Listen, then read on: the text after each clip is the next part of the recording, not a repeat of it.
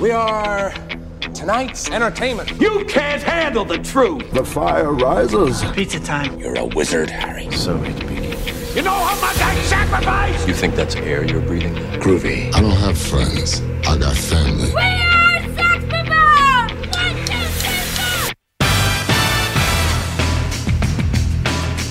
Craft services. Hey, Trent. Hey, Parth. You're looking well. Thank you. You're looking mighty fine yourself. We have a film podcast. That we do. Trent, uh, just what have you been eating most recently? Trent, I think we are going to have the same answer. Nothing so far today. Yep. What do we do? Well, what what, did you have for dinner last about? night? Okay, good save. Um, you go first while I think. Sorry. Wow, that's great. Um, I why was I out? Oh, I was working at um Mikasa. Um, Oh, TJ house. Maxx, TJ Maxx Home Goods. Um, and- yeah, I am. And I came back at ten o'clock p.m. and I came home to an empty house. Why did I come home to an empty house? Okay, I pull up, hop out at the after party. Kind of like that vibe. You invite all your high school friends over. Yeah, Just got six pack. Yeah. My parents were attending a 10 p.m. Dolby showing of Bob Marley One Love, Trent's most anticipated film of the year. Uh, Parth's making fun of me because we listed our most anticipated films of 2024 in no specific order, and I happened to say Bob Marley One Love first. I said, What is your most anticipated film? And you said, Bob Marley One Love. Parth's backdrop, just for fun facts, maybe we can post a picture. It's it's sort of like a promotional picture for Bob Marley One Love, and then there's a big thing that says "Get tickets," um, which and is I like pretty to just funny. like point to it. My and parents would never, ever in a million years, like leave the house to do anything after 10 p.m. My parents are crazy. They'll like stay They up night- until 3 a.m. Yeah. That would like bo- bother me. Mm. I feel like I, well I my dad's my dad sleeps at like a, a pretty normal time um but my mom has always been kind of uh i'm up late at night but she's usually just reading in her room so I- I only say that because I feel like there's a certain point in the night after like 11 where I'm like everyone's asleep and then now I can be a night owl. I'm gonna But fuck w- shit up.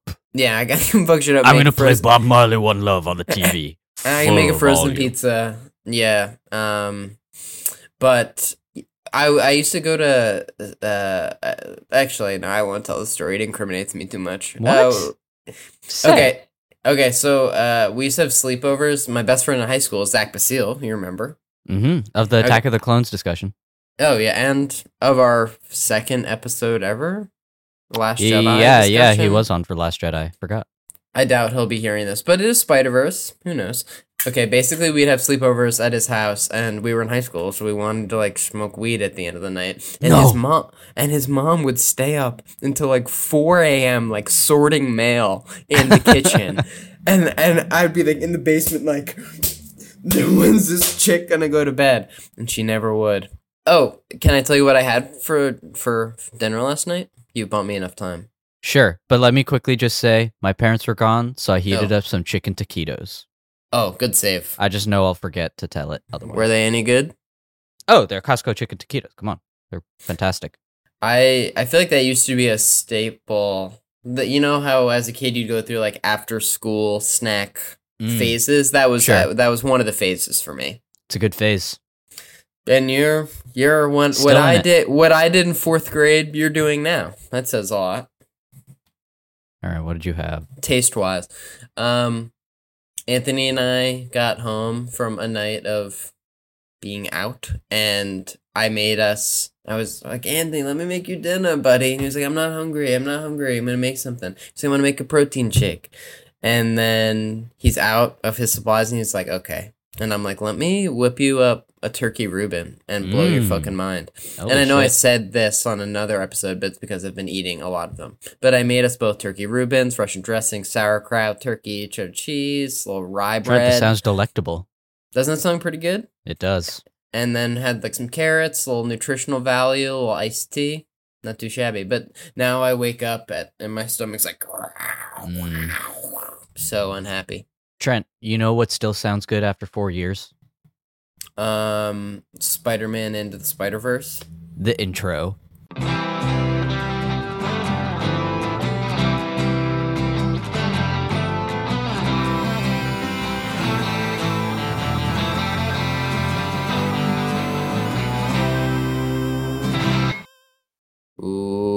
Welcome back to Craft Services, where we talk about the movies. Each week we talk about a film and hopefully have a crew member of the film to talk with us about their experience working on the picture. This week we had Michael Andrews. We're continuing our conversation from last week. That's right. This is a part two um, of a part one. no no one should be surprised at this point that Yeah. we're milking these interviews for all they're worth. Well, to be fair, I think I think the audience likes these interviews and more um, bite-sized. You know, we're the, Chunks. we're the TikTok generation. You know, so No, Don't know what yeah, voice our that attention was. span is pretty short.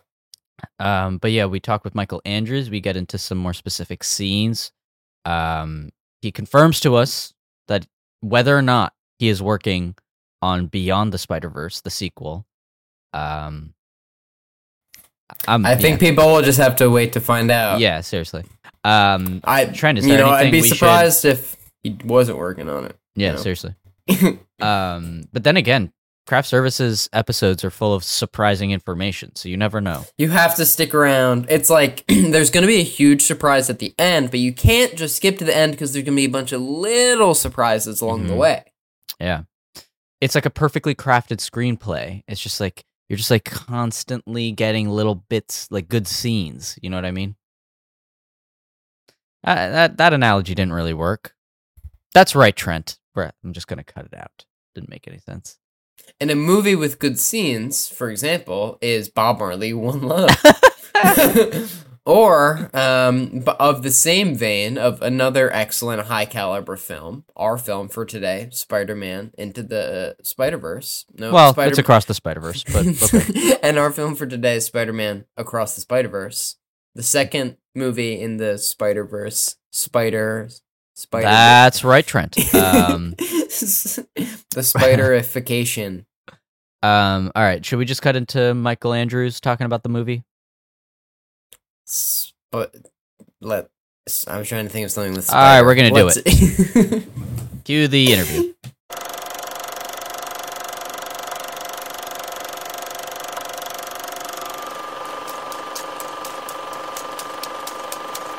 So there's a good amount of like split screen going on in this movie, and we were wondering, is all of that storyboarded to death? I'm sure a lot of it is, or can any of it come sort of naturally as like in the editing room? How do we make this more exciting? Oh, what if Yeah. we did split screen? Or if yeah, yeah.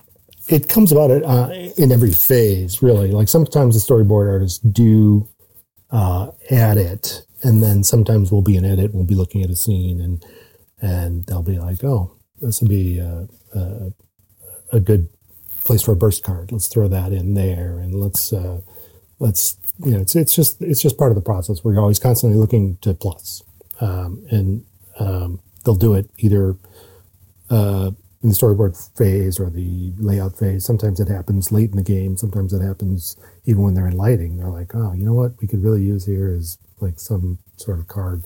Um, sometimes we did it like, and this is the beauty of working on a comic book movie is you can follow that sort of format Right. where you can uh, you can add those layers and and it actually helps you because sometimes um, it helps you explain things. You know, like in comic books, they have those little yellow editor note boxes, and um, like we could explain what uh, Miguel meant when he said hammer space, and we could explain some of the things that uh, Punk said because people were struggling with the, his, his thick accent. So uh, it came in really handy for that kind of thing. But there's also like all those, you know, really that, all that great like sort of comic book imagery and burst cards and uh, you know the text on screen and all the you know like all the stuff in India that they they threw on screen. It, it's all you know, all, it all adds. It's all additive and it's all kind of created at whatever you know in whatever department we're in at the time when somebody goes, hey, you know what would be great here, and uh, uh, you know it's just something. It's just one of those things that everyone just keeps kind of uh, trying to you know keep the movie plus with anything you could possibly throw in. So this movie has three credited directors. Uh, what does that mean for you? Are you talking to all three, or sort of duties getting split between the three of them? So you're only talking to one or two of them, or They're all amazing human beings and very talented people. Uh, Joaquim dos Santos is quite possibly the best board artist I've ever worked with. He, he draws a lot. Kemp is a fantastic writer. Um, Justin was the production designer on the first movie uh, and handles a lot of that. So they all come with these incredible strengths.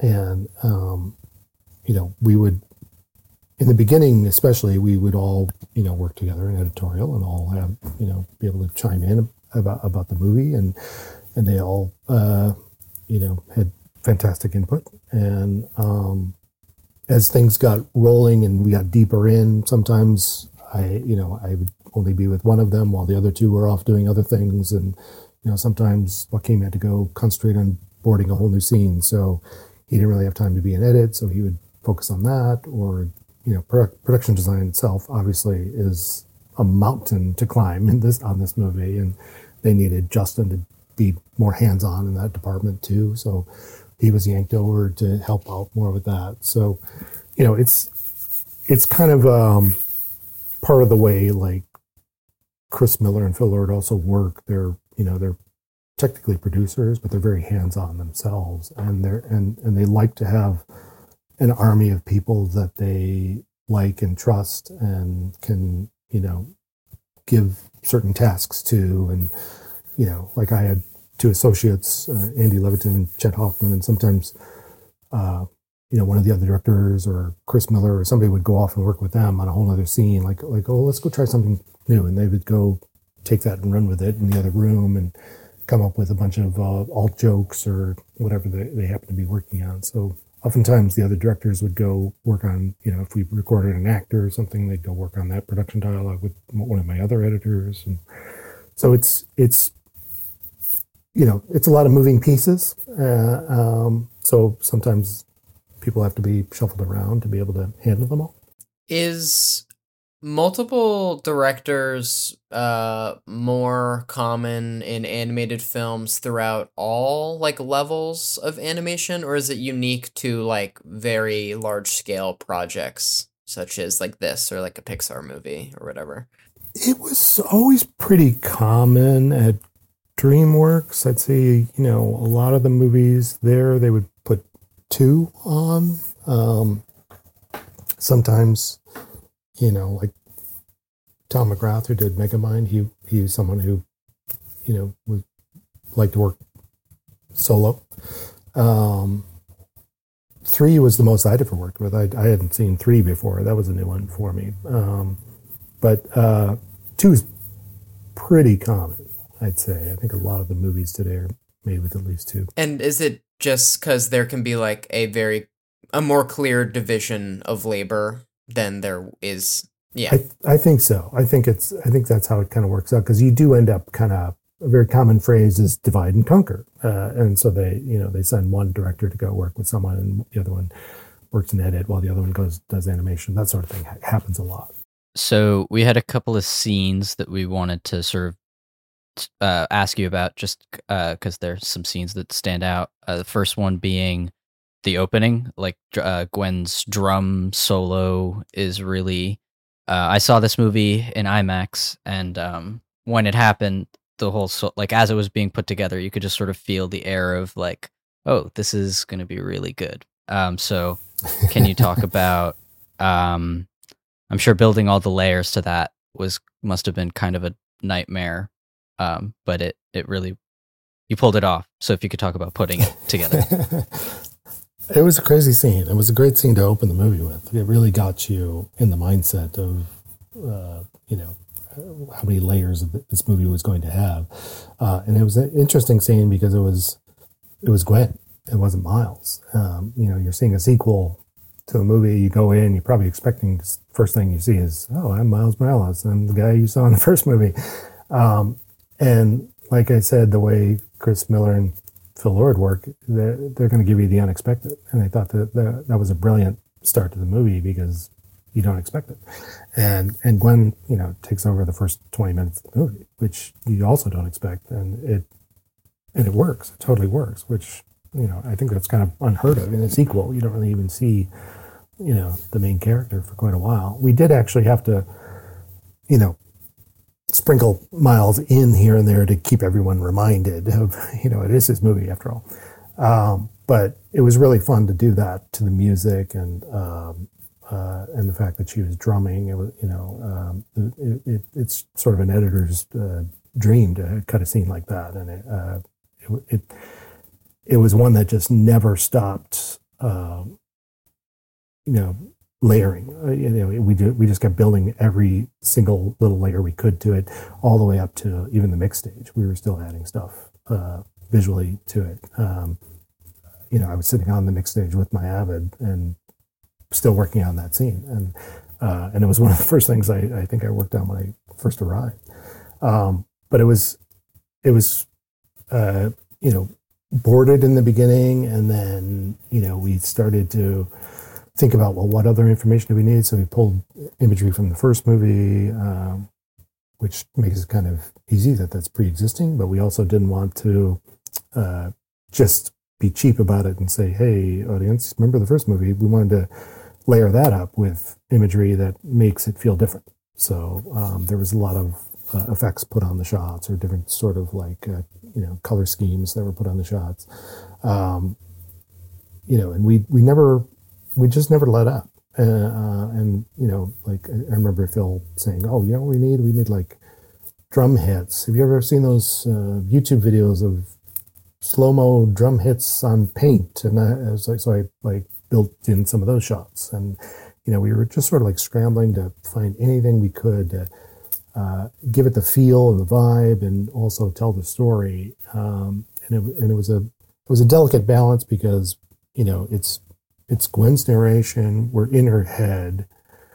And I think that's what I really liked about it is like we're getting into her psyche and we're we're actually like um, we're literally seeing what's going on inside her mind and, and, and there's a lot of crazy things going on and she's thinking about the past and she's thinking about the future and there's you know glimpses of things to come and glimpses of things that happened to her in the first movie as well as off screen that we never even saw before. So it's kind of combining multiple things from the past, the present, and the future, and um, there's a lot going on there. And you know, the big debate we always had was like, well, how clear do we have to be about this? Like, do we want it to be crystal clear so that everyone understands exactly what's happening, or do we want it to be more impressionistic that you just leave feeling, wow, well, I, I'm not sure I got all that, but that was cool, and that, and I want more. uh, whatever, whatever glimpse I just saw of that, I want to see more of that, and, I, and and and that's what's supposed to lead you into the movie. And I think, you know, it took us a long time to get there, but I think we did get there in the end, where you feel like you're hooked after that. Another like this is much more of a sequence, but um, the whole Mumbattan sequence. What was the process of making that sequence? Into that sequence was that pretty much how it always was written? Or like were there changes that we don't see now as opposed to what's in the movie? I mean it's another one that's like essentially the bones are there and you've got you know all the the uh the the major story points are there. I think what um what developed along the way mostly with that one was making it um more fun. Mm. Like it was, it was, you know, there were there were definitely times where early on in early cuts it was, it's it was a lot of stuff going by your eyes, and it was it was a lot to take in, and it was you know we were trying to tell.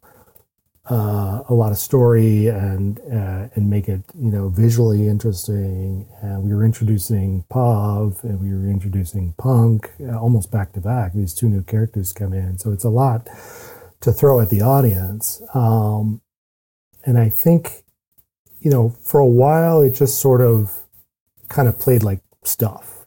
You know, it just didn't feel like it didn't have it didn't have any kind of emotion to it, and um, so it took a long time for us to, you know, get past. Okay, this this just isn't action. We got to make this feel like something's really happening here, and we got to be. And it's one, you know, it's a very common thing I find that you know, storyboard artists, even while they're working sort of myopically at their desk drawing away, sometimes you forget about point of view. You just you forget about the, the what the main character is thinking every step of the way, and that's what always has to be the glue to every scene, um, and you just can't forget it. And sometimes, you know, in the early cuts of Mumbattan, all this stuff was happening, but you didn't really know how people were feeling. So I think once we started recording the actors and they started bringing gold to it, and we got past, you know, just our uh, our own voices being in it. Uh, you know, they like Jason Schwartzman added so much comedy to it. Um, you know, when we created Pav, they found uh, Karan Soni to do the voice, and he um, brought something, you know, so fresh and new to the character that surprised everyone. And um, and he has kind of a soft voice, and it was really hard to like mix that through all the action and all the sound and everything that was happening. But there was something so charming about him that you know you immediately love the character. Um, and Jason Schwartzman's stuff was so comedic that um, like everything they brought just kept enhancing the scene. And then when uh, Daniel Kaluuya came on, we were just completely blown away by what he did with it. You know, and he he turned punk into um, this new lovable character that we hadn't felt yet, you know. And like suddenly he kind of stole the show. He was like super funny and uh, and a big surprise to everyone. We didn't know it was going to go that way, and it was. So once we had those character elements layered in, and then all the little jokes about like, you know, Miles. that was a big one.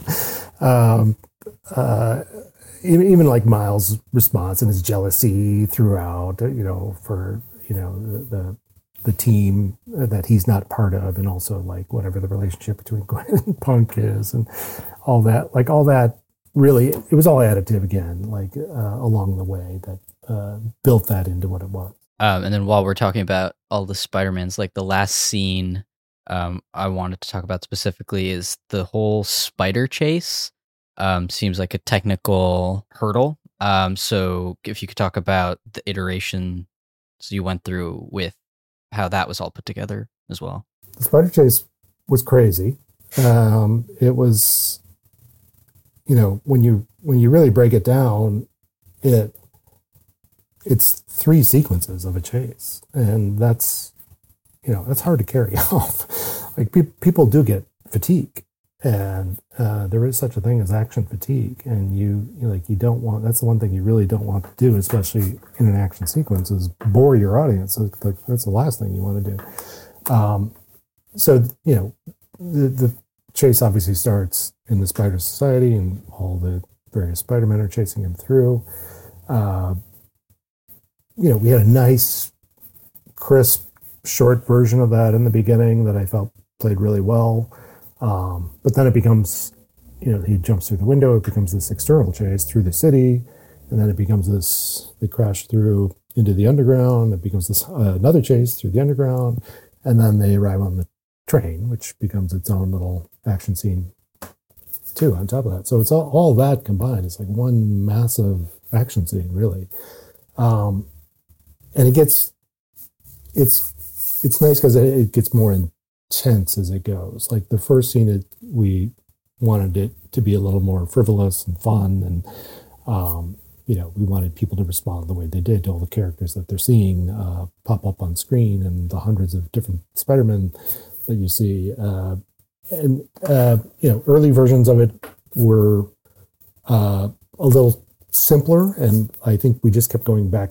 into it and rewriting. We just kind of wanted we wanted to make it funnier and funnier and funnier, and we just kept throwing in jokes wherever we could. And um, at one point, it was just it was so fat, I you know I didn't even know how to deal with it anymore because like it, it got so long that it it took you out by the time you got to the rest of the chase, so that by the time you were there, you're not you're you're done. You don't even want you're as cool as the you know the the the, the vertical train scene is like you're so worn out by all the other stuff by the time you get there that you can't even enjoy it. So we had to hone it and we had to go back several times and go, well, this this will have to go, this will have to go, and there were some great jokes um, that unfortunately ended up on the cutting room floor. But uh, um, that's what we had to do to get it to a happy place where you know people had just enough to to call it fun and and advance the story and get us outside, and then we. You know, then we even that scene like we had to shorten that down a bit too because we took too much time outside and we took too much time underground and we had to take a little bit off the train just to make it all feel just about right. So I had this thought during even just like the opening title sequence with all the layers and the flashes and the glitching that, that we're talking about. And um and I was like your brain, you know, is- is- only uh barely has so much has enough time to process you know all of these images. And i was wondering if it's your job or whose job it is to be like okay this is going to be 0.2 seconds this is going to be 0.3 seconds and this they're going to register and this they're not going to register you know? Because there's so so much you know quick image Yeah. flashing. It, it, I mean, this is definitely, uh, I would say, I don't know how many shots are in this movie, but it's got to be the most I've ever worked with. Um, uh, and there's, there's definitely a lot of very quick imagery, and it's kind of, it kind of goes back to what I was saying, where you're, you're either going to, you know, make everything crystal clear or make everything leave an impression. And I think I lean more towards let's leave an impression. And I, I, I, I think that's much more rewarding and satisfying. And you don't, again, you don't want to bore anyone. And, uh, and, and I feel like too much clarity uh, is kind of a little offensive to the audience to some degree. It's like you don't want to over explain everything because we had a lot of, you know, there was a lot of confusion about, you know, when Miles gets to Earth 42 in the beginning. And we had to pepper in little quick little visuals of you know flashbacks uh, things miguel had said to him. And um, and we overdid it at one point. And it was like oh no we're, we're kind of hammering it into the audience right now. It's too much. So we peeled back and we found the the right amount. So it's always you know it's there's nothing is planned in advance like really like well you say like this is two seconds that should definitely be on like that. Like sometimes um, it's defined by the cut that we do have. Like sometimes i'll cut the storyboards together and it'll feel right to you know for this beat whatever it is that image to fall in that particular amount of frames. Um, and we we try to stick to that. Sometimes when things go into production they start to go oh but you need more to register. And then we get into a little bit of a tug of war about like well do we? Because you know sometimes sometimes i feel like production can think about the movie in shots and not uh, globally. And we're always trying to think globally. And um, you know sometimes the point of a shot is uh, is just to get you from a to b and not not to spend much time with it you know like let's just get through it quickly. And um, and i also uh, lean more towards like um, you know like let leave the audience wanting more you know like it's the old less is more thing where like like give them just enough to you know keep them engaged and, and, and wanting more. I mean this was a two hour and 20 minute movie. It was it was the longest animated movie ever made. And i feel like there were times when we we felt like oh we'd preview it and we'd go okay they they feel i feel lulls. You can feel the room. Like uh, and we went back in and we reshaped those scenes where those lulls were and got it to a point where I feel like most people were saying I wanted more, uh, which was fantastic. I felt like we'd succeeded, you know, getting us to that point. So for the length that it is, you know, I think the choices we made as far as how much, how long things were on screen were correct in the end because I don't feel like anyone was confused or frustrated or you know, and and, and they only seemed to want more. Sort of wrapping up our Spider-Man talk. Um, how long were you on Across the Spider-Verse for, all told? Uh, a little over two years. It's a long time to work on a movie. Yeah, I mean the norm in animation is three, Oh, like from start to finish. Well, Um, uh, and there was a year um, before I even got here, but um, yeah, I've I've you know some some movies I think Pixar even takes longer. I think they take like five sometimes. Uh, they take as long as they need to, and uh, and you know there was my old boss Jeffrey Katzenberg used to say, "There's no excuse for an animated a bad animated movie because you have the time." Like I mean, you also have to you also have to have the money, but uh, uh, like you you should be able to work out all the kinks. Uh, but sometimes that production train leaves the building and there's no stopping it, and you know you end up with something mediocre. But uh, you know, luckily we we were able to you know split the movie, which was a wise move. We were able to we we which also forced us to um, uh, we had to push our release date once, um, and that allowed us to you know keep going and make the movie we wanted to make. Um, so you know, there's a lot of a uh, lot of variables involved. I, I don't know if you're allowed to talk about this, but are you attached to Beyond the Spider Verse? Um, I'm sitting at my desk right now, uh, working on it. Oh, cool. Good to know. That's all you. That's all you get, though. Fair enough. That answers the question. Um, this is just a, like a spur of the moment question, but as an editor, what are the qualities of good of a good editor? What makes a good editor in someone else or in yourself? Uh, good question. I feel like you know you have to have you have to have a knack for. Uh, I mean, I, I feel like timing is not even like the right word, but like you have to be you have to be able, be able to uh, shape story, and you have to be able to think about what each beat, the point of each beat uh, is, and what what you need to do to make that be the best story it can possibly be. Um, and part of that is, you know, you know, storytelling and uh, creatively trying to craft something that an audience can absorb and, and enjoy. Um, and part of that is is the flow of it, like making the pacing and the flow of it feel um, appropriate to the story.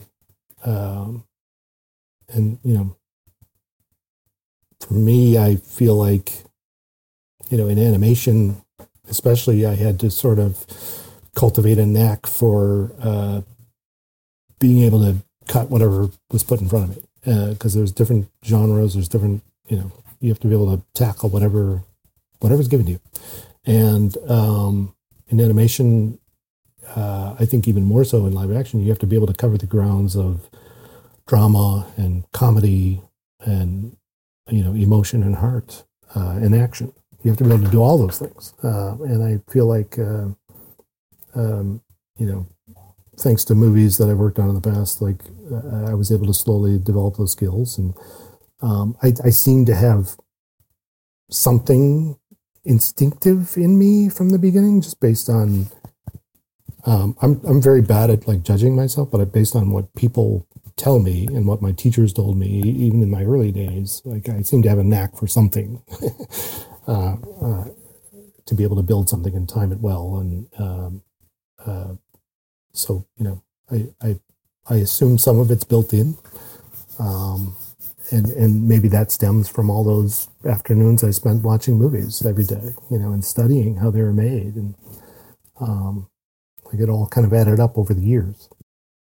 Trent, I think it's a great time. Do you think it's time to go to um, the Big Kahuna?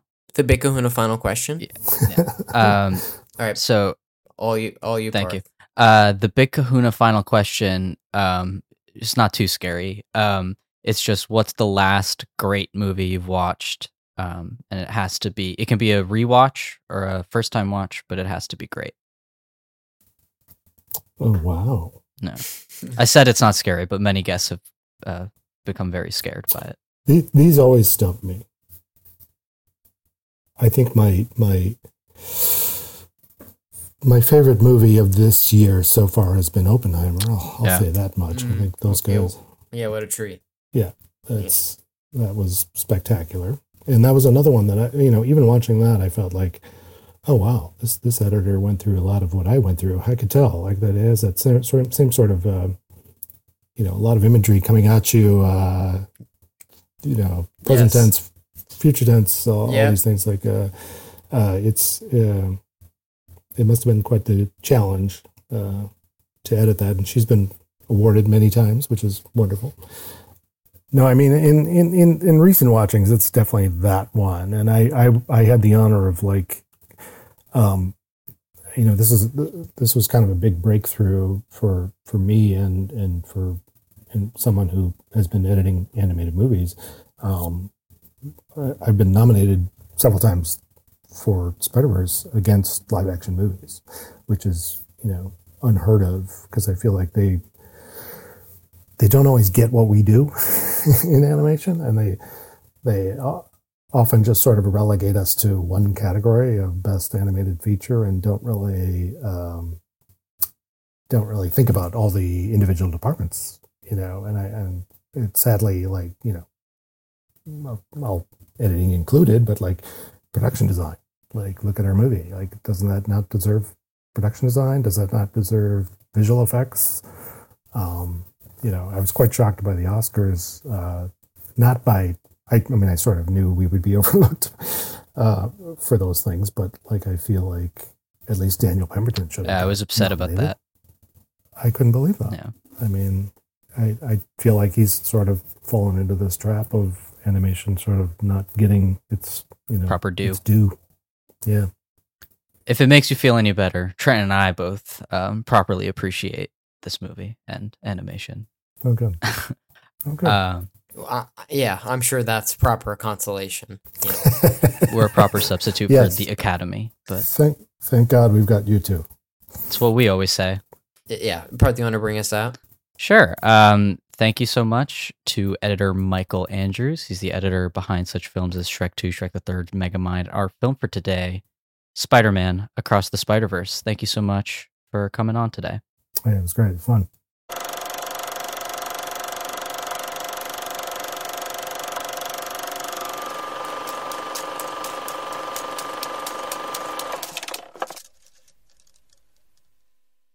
Wow, what an interview, Trent. Whoa, that was fun. that was kind of um, big change in energy there. I moved away from the No, I so I, I, I appreciated that. Um, thank you so much. Whoa, that was fun. Okay. Thank you so much to editor Michael Andrews for coming on the show. Um, we really appreciate uh, your time and coming on, and hopefully we'll have you on for Beyond the Spider Verse. Maybe we can get a press screening. Just putting that out there. See that shit early. A very high profile guest, who very uh, esteemed editor, super cool person. and worked on a Uh, lot of movies like Shrek two and three and Megamind, and that we didn't even get to talk about because um, we, we, just yeah, so we much were to so say. wrapped up in our conversation that we we have sort of uh, the other movies people have worked on as a little bit of a safety net. Um, but if we're just so entrenched in Spider Man, which Parth and I can easily do, don't yeah, have we're we're, all, we're we're knee deep Spider Man. right. th- Oh, I guess we talked about with the first Spider Man with Alex Lane, which is fucking crazy. We and did we talk? Uh, did we and we talked about We talked about Spider Man one and Spider Man two, famously with Adam Volovich, Joseph co-host and- of the Eye of the Duck podcast. uh, camera operator Joseph Sissio. yeah, which was a cursed interview because of how many technical difficulties there were in getting And it. but I think it I skipped my memory because we never talked about three. No, we never did, bec- and th- there's a reason. I w- there was there's a guest that has. oh, been, I remember this. Yeah, there's there's a person I really wanted to interview. Um, that it seemed like it would happen, then it didn't seem like it would happen, and I've been on an email chain with this person for like three years now. Oh, Um, is it still like still? oh, it's still happening. going. Yeah, no, no, no, for sure. We're gonna interview. Redacted. Um, Wait, still with hopes of it happening, or is it hopeless? No, it's with hopes of it happening, but it just keeps this person is um very busy and so and always getting interviewed. And I think that them talking about their work on Wait, Spider-Man 3 They're being interviewed by like higher caliber, like I know it's it doesn't make sense, but you know, places of reporting than us. nah. Craft Services is where it's at. We're like the Robin Hood. We're like we're like stealing interviews away from people who are too talented. Yeah, to from, from the us Team Deakins podcast. And giving them to the common folk. who are just like, "What's a DSLR?" Okay. Yes. Thank you so much to Michael Andrews. And next week, I'm not sure what we have. There was a few episodes that we had planned that are not going to happen in the way that they were planned. So we'll figure it out. so much subtext. I don't even know what that means. I know. I, I, haven't had the chance to update Monsieur Algair on um, Should all that's been me, happening. bro. Yeah, Brief no. me Once once the call's done, I'll tell you. This is all off the record type shit. You know what I mean? redacted. Yeah. Yeah, when you know it's like 50 years from now, after Parth gets assassinated, they'll release these tapes and they'll be heavily redacted. Mm-hmm. Oh yeah. Okay. Um. Spotify, Spotify, Apple Podcast, Stitcher, wherever you get your podcasts. We have Wow. Instagram, Yeah. Instagram, Twitter. Previ- Yeah. The artist previously known as um, Craft Services Podcast, I think, and that's us. Every Sunday we release uh, new content one way or another. Parth's gonna tell me what's gonna happen next Sunday. Yeah. Yeah. I It's don't- good. I don't it's not fucking good. know. It's not fucking good.